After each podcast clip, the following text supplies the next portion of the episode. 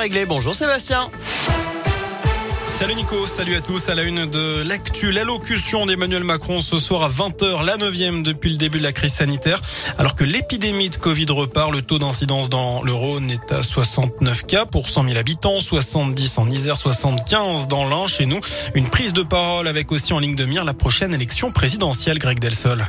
Oui, le président de la République devrait faire de nouvelles annonces sur la situation sanitaire avec l'objectif de promouvoir le rappel vaccinal, la fameuse troisième dose.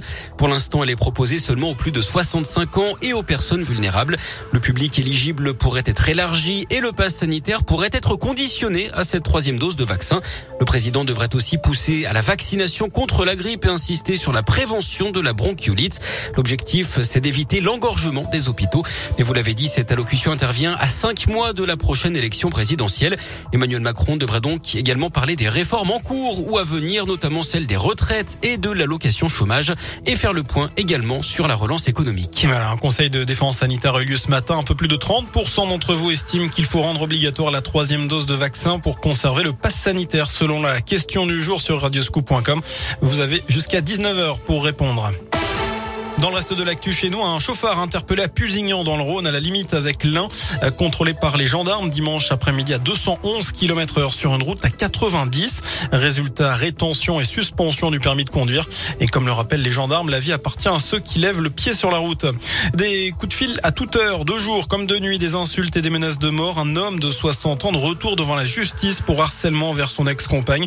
Il avait déjà été jugé pour des faits similaires en août dernier. Cette fois, eh bien, l'Indinois comparaissait pour 1000 400 appels téléphoniques, des poubelles renversées dans sa cour, le portail de sa maison tagué l'été dernier.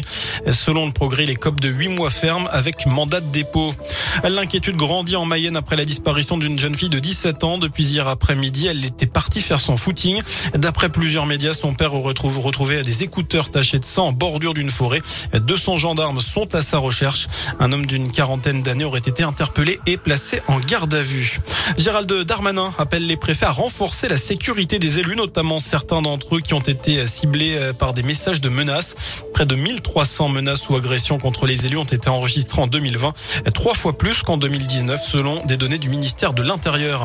L'actualité, c'est aussi l'interpellation de trois personnes dans l'enquête sur l'attaque au couteau contre des policiers à Cannes hier matin. Ce sont des proches de l'assaillant. Deux travaillent pour lui. La troisième personne l'a logé. Pour l'instant, le parquet antiterroriste n'a pas été saisi de l'enquête.